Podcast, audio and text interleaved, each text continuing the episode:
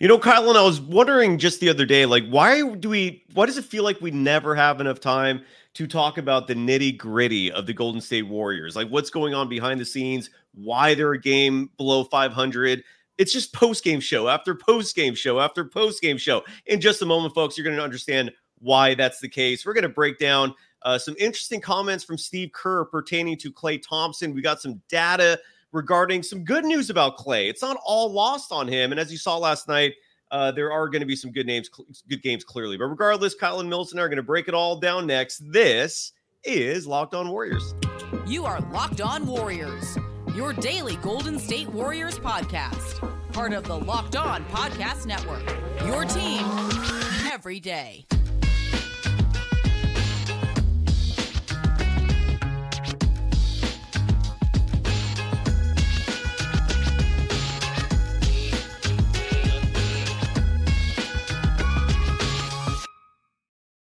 You for making Locked On Warriors your first listen every day. We're free and available wherever you get podcasts and on YouTube. We're part of the Locked On Podcast Network, your team every day. You can follow Kylen Mills on all social media platforms at Kylen Mills. You can follow me on threads at Dog Wild. Kylen, great to see you. Uh, how are you doing? Your final show before Thanksgiving. We're going to have one more. It's a Warriors Suns post game show tomorrow. But how are you doing this evening? And before we start uh, talking about Klay, what are your thoughts on him uh, leading into last night and this season in general? How are you doing? Doing well, Cy. I just was looking at my phone because I'm trying to tweet out to let the people know that we are live, and I'm tweeting out the link for our live stream uh, so all the rest of our followers can join us. But doing well. I'm um, happy nice. the Dubs snapped that losing streak. That was a big win last night. They grinded it out one way or another. Um, and I'm excited to talk about Klay because he continues to be a little bit of an anomaly. And what Klay Thompson are you going to get on any given night? He started the season very slow. But going back to last season, he was up and down. There were times he was very hot. There were times he was shooting the ball really well. And then suddenly he would go through the struggle again. And it was mm-hmm. so interesting to me because coming back from injury, it made sense that he was pressing. It made sense that he was forcing the game. It made sense that he was maybe doing a little bit too much rather than taking the easy looks and, you know, determining the right moments when to pass the ball off rather than try to force a shot. But even after he came back and he kind of found a groove, then he reverted. I don't know if that's something that you noticed at all, but like I expected that early on, like in his post recovery phase and working back into playing in the NBA. But then suddenly it would be like, oh, Klay's figured it out. He looks great. And then, oh, well, now Klay's back to forcing it. Oh, well, now Klay's back to playing great. Um, I guess I've just been a little bit surprised by the ebb and flow with Klay. Like, yes, mm-hmm. shooters can be streaky, but to me, it's not about shooting, it's about shot selection with him. And I know something that you want to talk about and break down is a point that both of us have continued to bring up in that he's at his best when he's catch and shoot yes. rather than trying to create off the dribble. And I think there is no question about that, but he just forces tough contested shots at times that don't make a lot of sense. And to me, that makes sense for a player who's just coming back from injury, but like he's been back long enough now that like I can't really figure out what the issue is. There's times where also I just want to know what's going on kind of in his head based on his demeanor. He hangs his head a little bit. Like you can tell that he's going through something. So I don't know. I'd love to know what's going on uh, between the ears of Klay Thompson because it's, like I said, just an interesting anomaly this season. What are your thoughts? Well, I want to first, uh, speaking of his demeanor, uh, let's play the soundbite from Klay. This was after the game. It happened too late for us in the post game to to air it, but um, I, I thought the demeanor was interesting. I've never seen uh, a paper airplane Klay like seem this down. Um, he had his first uh, good game of the season. Anyway, here's Klay. Let me know what you think. Hmm. Is there just some restlessness to get going to, to, like you said, sort of break the seal? And how much tonight did that happen? Do you think that when you ball up and moved and found it coming back to you, that that's when you got in your rhythm?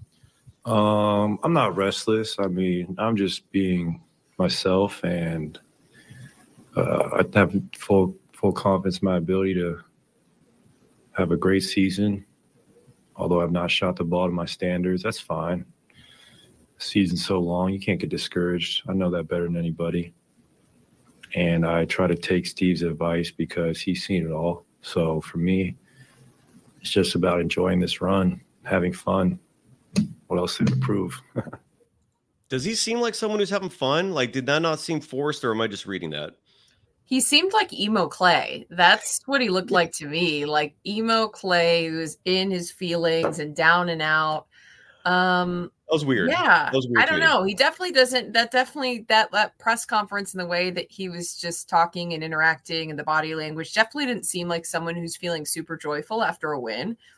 I'm not, you know, a professional by any means in, in determining or reading people's body language, but it definitely didn't look to me like he was having fun. And and that's No. the big thing. And last night it was a much better performance. So if there was a time for him to not be emo and depressed, it should have been last night. Um, but I, I don't know. Well, there's more to this, right? Because because one thing that among many little nuggets that in that uh, attribution there was Klay referencing that you know he listens to Steve Kerr. That he mentioned that Kerr has seen it all, and um, then we see a story today from Anthony Slater uh, via the Athletic, where uh, Anthony Slater quoted Steve Kerr saying, "quote Klay has to get off the ball when he's not open, rather than try to beat his guy one on one and take a difficult fadeaway. That's what we're trying to focus on." Um, a- and, I think that just echoes what a lot of people, you and I included, have been saying that uh, part of Klay's problem is he's for- forcing a lot of shots. That, as Kerr mentioned, he's going one on one. But there's more to the quote than just that, and I wanted to actually hear it. Uh, it was part of last night's post game press conference, and and uh, let's let's everyone listen to Steve Kerr together, and then um, we can dissect the whole quote because it, it was a lot more than that. So here was Steve Kerr talking about um, how what his approach is with Klay and what he thinks Klay needs to do uh, to be successful. Well, he made a couple early and then he immediately took two bad shots. So I did not sense it early. So uh, I just reminded him. I said, "Look, if you know, if you're not open, just move it. Look, look at these guys we have on the team who who will get you the ball." And uh, we had a, um beautiful possession um, early on where the ball swung and hit the paint twice. It was drive kick, drive kick again. I think Klay hit the three to end that possession, and that was uh, that's the blueprint, right? And and but in order for that to happen, you know, Klay has to get off the ball when he's not open, um, rather than you know try to beat his guy one on one and take a, a difficult fadeaway. So that's what we're we're focusing on, and um, you know, if he does that consistently, then the game's going to open up for him. All right, so that was the full quote, um, and, and and he was very honest there about the, the beginning of the game, how bringing up specific instances where Klay was forcing shots. Um, Kylen, before we get into the, some interesting stats, anything you want to add in, on what Kerr said there?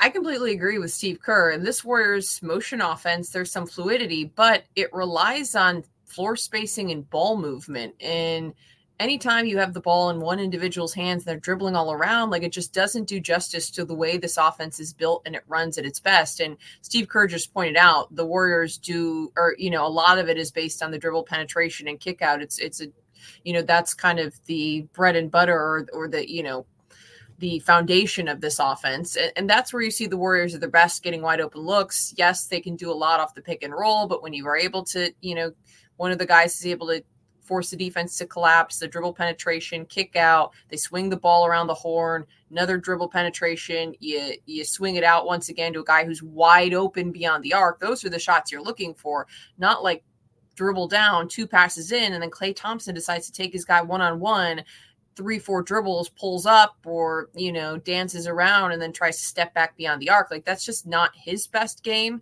And that doesn't serve the Warriors offense. Uh, you know, it doesn't it doesn't do it justice. Now, granted, I think they're, you know, Steph Curry is more of a player who can shoot those threes off the dribble. So, not to say that there never should be dribbling in the motion offense, but to me, it's very clear that's not Klay Thompson's greatest skill set.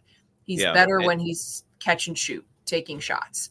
Um, and it's funny that he brought up because I pointed out yesterday in post game he did have one, but at the time I remember thinking like, why Klay? Why? Where he took his defender one v one, dribbled the baseline, turn around, fade away baseline, and he ended up hitting it. But at the time I remember thinking like, this is not the right shot. These are the shots that haven't been falling for Klay Thompson, and these are the times where it feels like he's forcing it a little bit. Yeah, Um, so you know, I agree with what what Steve Kerr said. I think there are definitely times, at least for me, it's frustrating because you see Klay and you're thinking like, this is not the time to shoot. This is not the time to take your defender one v one, one on one, pass the ball. Like there, you know what I mean? Like there are times, especially when Klay Thompson's struggling, that I feel like he could be making a pass to wait and to help create a better shot. Absolutely. And just uh, for the YouTube viewers, you can see that stat down there. Uh, just to reiterate for the podcast listeners, Klay stat. of the year is uh, what's up? I just said that's a great stat.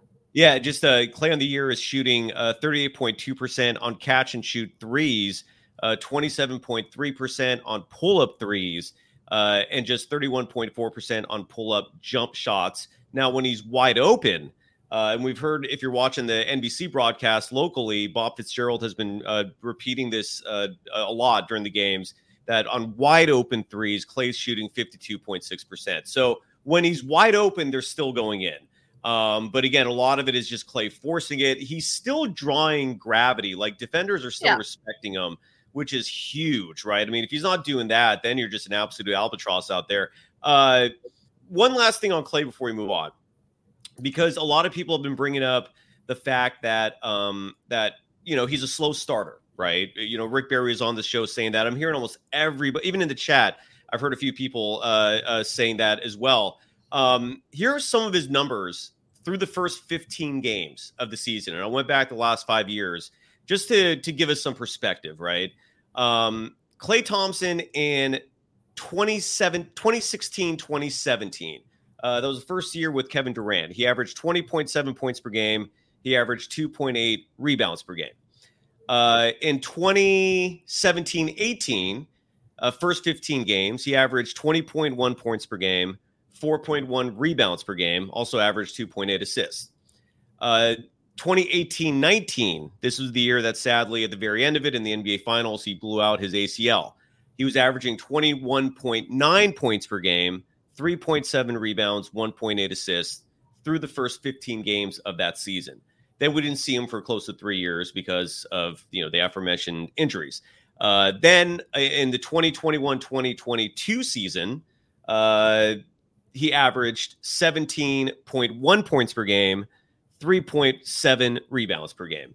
Um, and then so yeah, so that kind of gives you and then and then last year uh, in his Uh, first during those years, Cy, really quick question: like, what what are his shooting numbers in terms of like field goal and three point percentage? Like, was I don't have more- those. I don't have. Okay, those. I just was guess- curious. Also, on top of those numbers, was he more efficient than he is right now? Because that's one thing, and I feel like post injury, the efficiency has been an issue. Sorry, I feel like everything's been an issue. Like so, so Oh, yeah. last year, for for example, he shot thirty seven point nine percent from three, and then from the field he shot thirty nine point three percent. And they neither of those are are great, but they're still higher than this year. Um, so just giving some giving folks some perspective because give give us actually the one number I don't have is his numbers this year. Uh, do you have do you have those right now in front of you? I guess I can pull that up real fast. Um, Uh, I don't in front of me. No. all right, we'll have it right here. So right now, given all those numbers I just read to you, this year through 15 games, that includes last night's game, he's averaging 14.4 points per game, and then the rebounds and assists are pretty comparable. Um, but his his field goal percentage uh, currently this year 40.3, so that's actually higher than it was last year. Um, but his three point percentage is down to 34.3. The three point number is the one that is really sagging, and I think that's what's affecting his is shooting the mo- the is affecting his shooting the most. So those are his numbers again through the first 15 games, going back five years uh, or so. Um, these are just overall numbers. Uh, you know, if you want to nitpick, we can. But um, the point is, he yeah, he does slow. He does. I guess it depends on the year. Some of those starts, uh, the averages were comparable to his overall numbers for the season. Um, but this year, the first 15 is, is by far the lowest of, of what we've seen uh, in Klay's career, outside of maybe his rookie year. I don't, I haven't gone back that far. I guess I could do that if we want. I guess in 20, uh, what 12 was that his rookie season? Um, his first 15 games. Again, his rookie year was bad. His rookie year, he was putting up Kuminga type numbers, like what Kuminga is doing this year. He averaged just 6.7 points and just 1.5 rebounds per game his rookie year. And then his second year in the league, if we want to start seeing the growth, that went up to 15.4. So what we're what we're saying here in terms of scoring is what Klay is doing through the first 15 games is the worst he's put up since his rookie year. So that's where we're at. Now we, we could talk about shooting. Um, like his second year in the league, his three-point percentage through the first 15 games was just 31.3. Um, so that's a little better this year versus his second year in the league. Um, and it's probably better than his rookie year as well. So for what it's worth, that's what we got there. Um, when we come back, uh, we're going to talk about some other players as well. Is there, are we done with Klay? Is there anything we should? Uh, Yeah, someone asked like on how many attempts per game. So I was trying to look it up, but I haven't got there yet.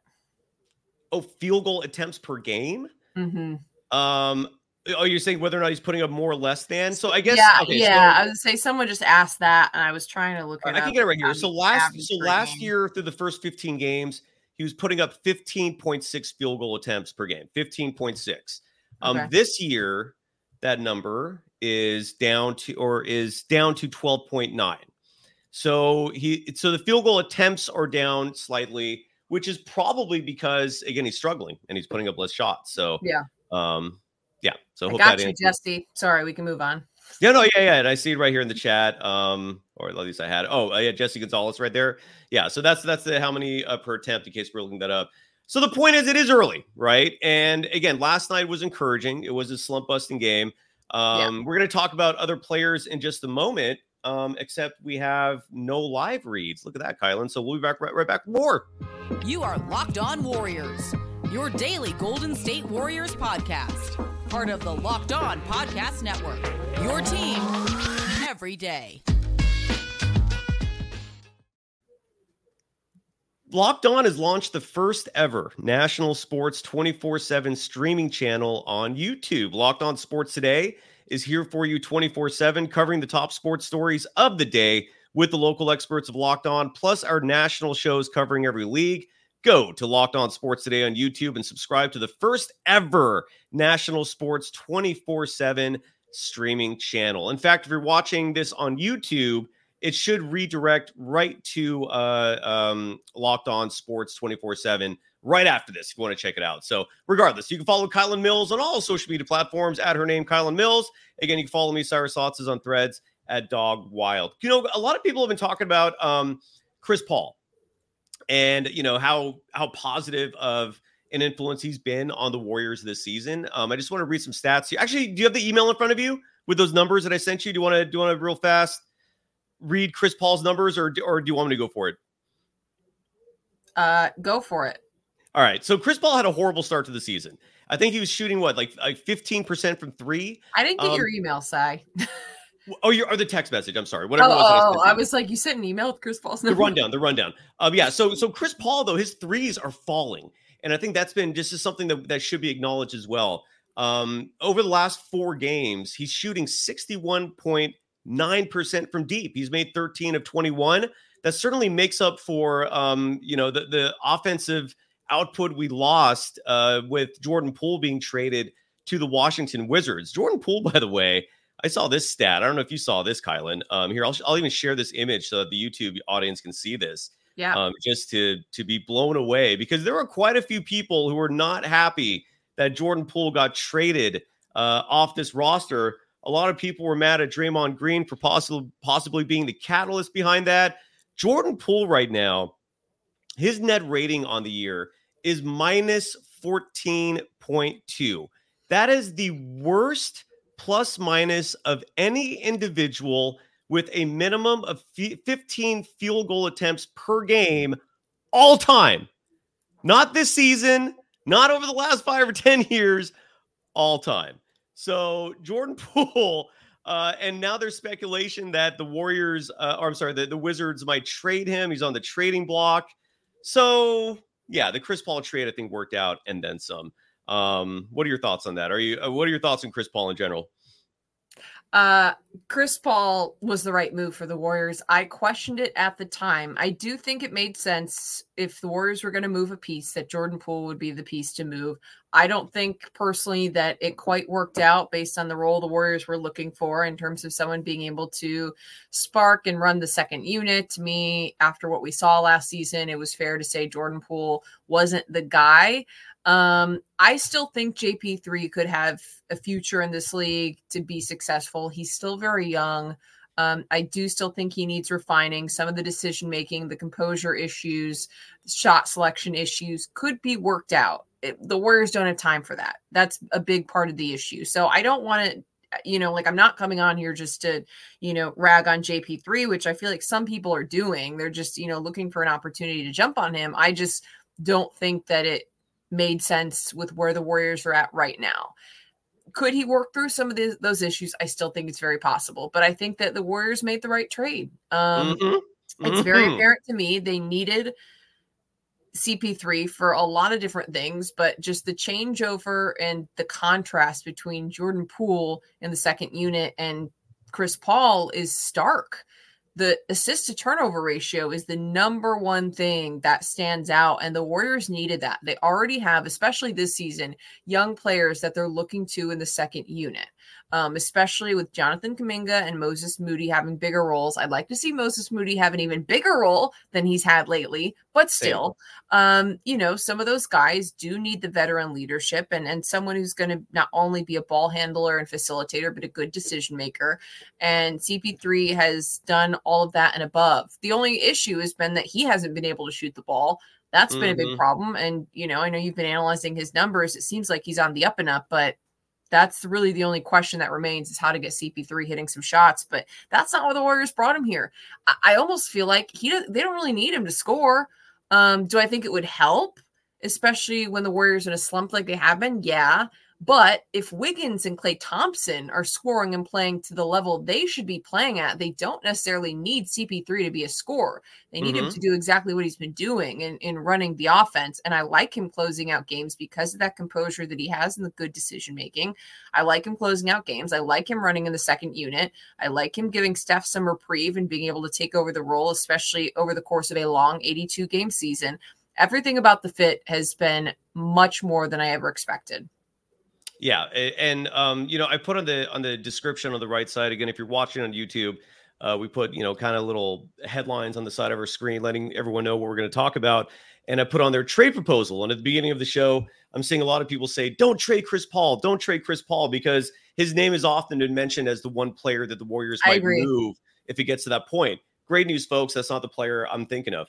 Um, the, there's a name out there. A lot of people bring up Lauri Markkanen. I still have no idea where people are, are pulling that um, I guess there's some speculation that the Jazz may want to move him because his next contract will likely be somewhere in the max level. And who knows if the Utah Jazz are, are open to, to paying him that amount of money when they're in a transition period of their organization. Um, I mean, look, Lauri Markkanen's great, but I don't know if he's worth max dollars. But I digress. Look, it's going to be damn near impossible for the Warriors to offer a package to Utah that could get a player like Lauri Markkanen.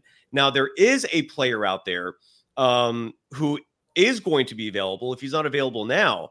And I think the Warriors should make a play on this immediately. And the player's name is Danilo Gallinari. We've, we've been talking about him for a while now.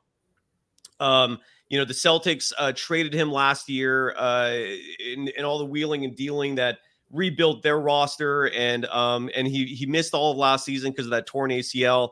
Uh, he's playing for the Wizards right now. Um, this is a kid who I, I say kid, he's in his 30s, uh, but he's uh, he's you know he's like he's he's a big player. he's somewhere with like the six eight six nine range. I don't actually have his height in front he's of me. He's six ten, even better. So he's a big. According to the NBA website. There you go, and that's and the NBA website is supposed to list those accurately based on their right. Their I was gonna say I don't know if that's embellishing an inch or not. No, but... not not if it's from the NBA. No, yeah. no. Um, but here's the thing. So Danilo Gallinari at 6'10, he spaces the floor. Um, he's a he's a solid three-point shooter, solid offensive player in general, and he's only making $6.8 million this year.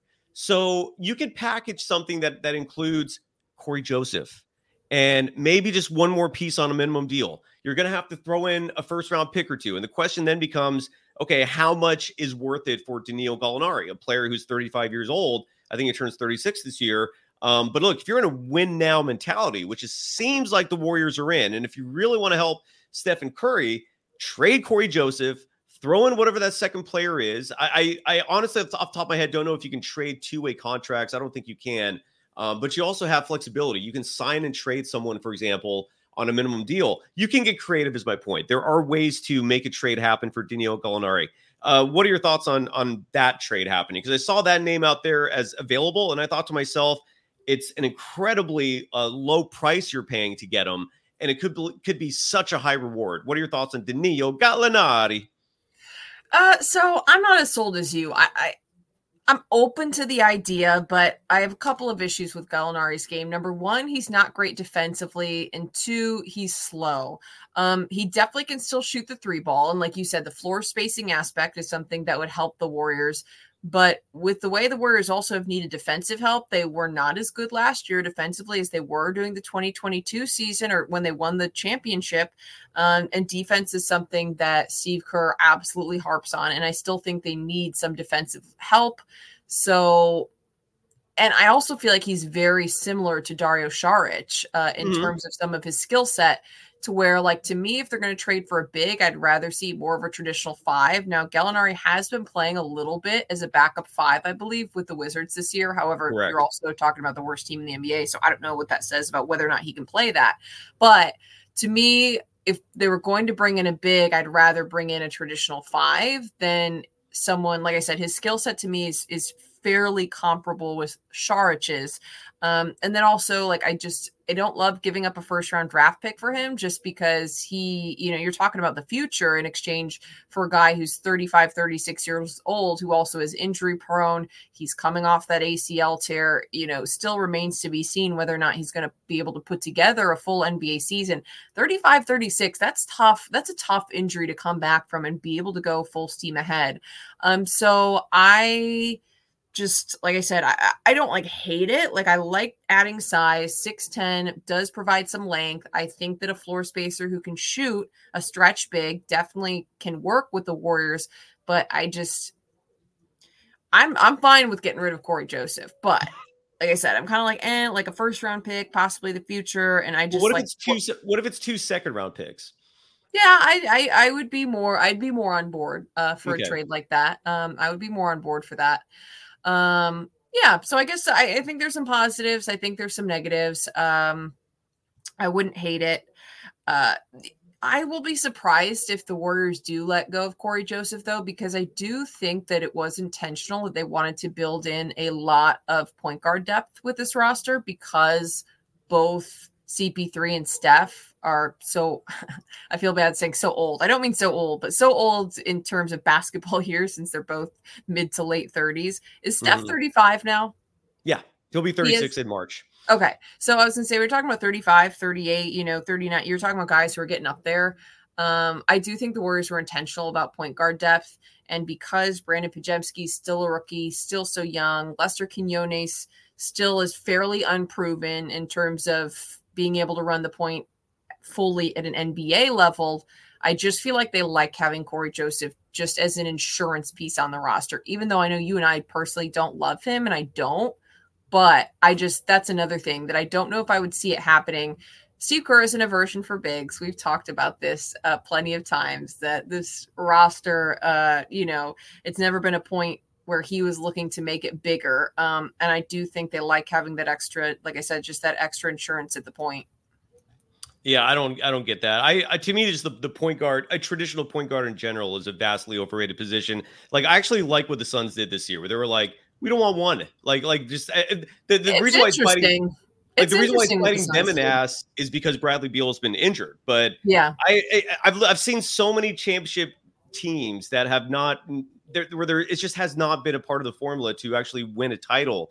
And Steve Kerr, you're right. He loves these traditional point guards. Like it, it calms him having yes. someone like that out there. He oftentimes yes. is running two point guards out there. Like, like I see every time I see Brandon Podziemski out there, I'm like, yes. And then he's alongside another point guard every time, yeah. and I'm like, like why are there two point guards out there? Like, you're right. It's it's, it's it's wild to me. But um, yeah, you're Jesse right. Gonzalez loves you, by the way. Uh, just so you know, Jesse Gonzalez. Why, right? Jesse? he's keeping it classy though, so it's all good there. Um, yeah, so that's the only look. And again, trade proposals aren't easy.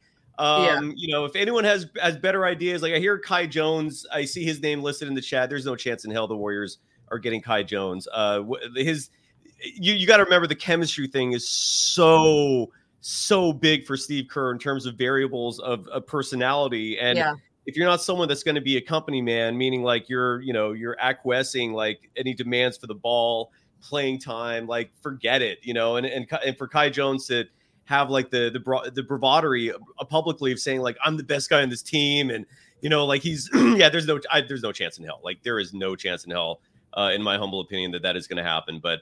Um, yeah, and the, the, you brought up, you know, like the, the Warriors defense needing help. Like I wanted to mention their numbers right now through 15 games. Perfect. Uh, in terms of uh, a defensive rating, um, and I had this in front of me just a second ago. Where did you go? Oh no, did I lose it? God damn it. Hold on. Is it over here? I lost it. Okay. Well, well, here's what their overall rankings are. Um, the Warriors offense right now in terms of points per game is 12th out of 30 teams. Does that surprise you? Do you think that's that's uh oh here it is. Their offensive rating. So they're scoring 113.2 points per 100 possessions, but they're giving up 112.9 points per game per 100 possessions. So their net rating right now is 0.3, meaning through 15 games per 100 possessions, they're outscoring their opponents by just 0.3. Uh, to put it in perspective, like during their title runs, that, that number is like at eight. Uh, right. during, during, yeah, during their, yeah, it was, if not higher. Um, what, what are your thoughts on that? Offensively, they're 12th in the NBA out of 30 teams in terms of points per game. Defensively, they're 15th out of 30 teams. Um, they're right in the middle of the pack on both sides. Is any of that concerning to you? Is it is it par for the course? Um, does that make you rethink what they need in terms of any potential moves? Your thoughts, Kylen?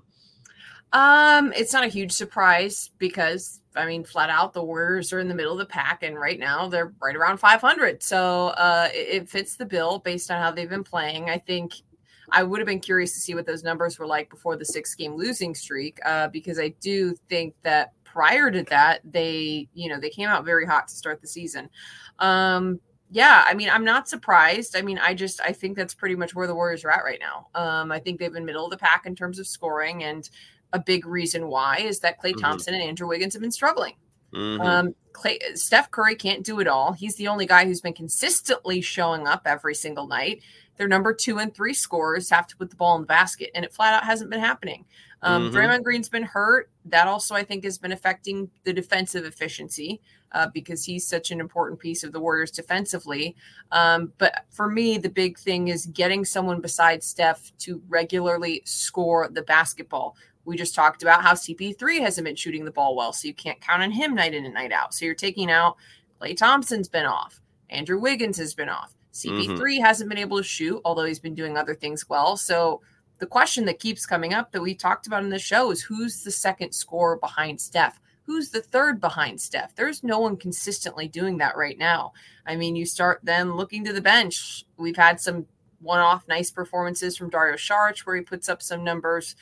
Jonathan Kuminga can be a threat, but like there's no one who is consistently you can rely on being a secondary scorer behind Steph. And I think that's a big problem that needs to be addressed. Yeah, agreed. Uh, no, I wholeheartedly agree with you. Um, where are we over the clock? Okay, so we're wrapping up here real fast. Would you? What would be your guess for the most efficient uh, starting or not starting, but just five man lineup for the Warriors in terms of net rating? Would you have any guesses or clues? So last time it was a surprising starting five. We talked about this like 10 games ago, like 10 games in or whatever. And I feel like I was shocked because Klay Thompson was in it, but Moses Moody was in it. And I liked that. Um, however, to me, the most efficient players that the Warriors have, I don't know what the combination, but it would be Steph, CP3, I think Moses Moody, maybe Draymond. I, I don't know. Okay, then I start to. I'm not sure. Just tell me. Just tell me. All right, all right. Well, first of all, Draymond is not in most of these, uh, but okay. the most efficient lineup is what Steve Kerr's been going with for the starting lineup the last two okay. games. Um, Chris Paul, Steph, yep. Klay, Wiggins, okay. and Looney. They are a uh, plus 22 on the year, and they played 75 minutes together. It is interesting, which does explain why we've seen that starting lineup out there. Um, I didn't. I honestly wasn't going to put Wiggins in any just because how bad he's been to start the yeah. season in any of the most efficient lineups at all. Like, so I'm actually that's one that surprises me. Yeah, and then the second most, if we're going a minimum of 25 minutes played together, uh, number two is Steph. Oh no, Draymond's in this one. Okay, so Steph, Draymond, Wiggins, Looney, and then Moody. That's your that's your second most. But then they're a plus seven on the year. So um, really, the only one that's played heavy minutes that has been successful so far um, has been an iteration of what we saw a year ago, except you swap out Chris Paul uh, for Draymond Green. So there you go. That is interesting. There you um, go. Very interesting. Happy Thanksgiving, because uh, because we're not going to see you again. I'll be back with you folks tomorrow night for post game. Uh, Gary Payton II is questionable. Um, he did scrimmage with the team today, uh, so it's going to depend on how he feels tomorrow. Gui Santos has been called with Santa Cruz. Kylen, happy Thanksgiving once again. Have fun with your family. Bye, everyone. Bye, Kylen. Thank you. Love happy you. Thanksgiving, everybody. Bye bye. Adios. Good show. Good show. Good time.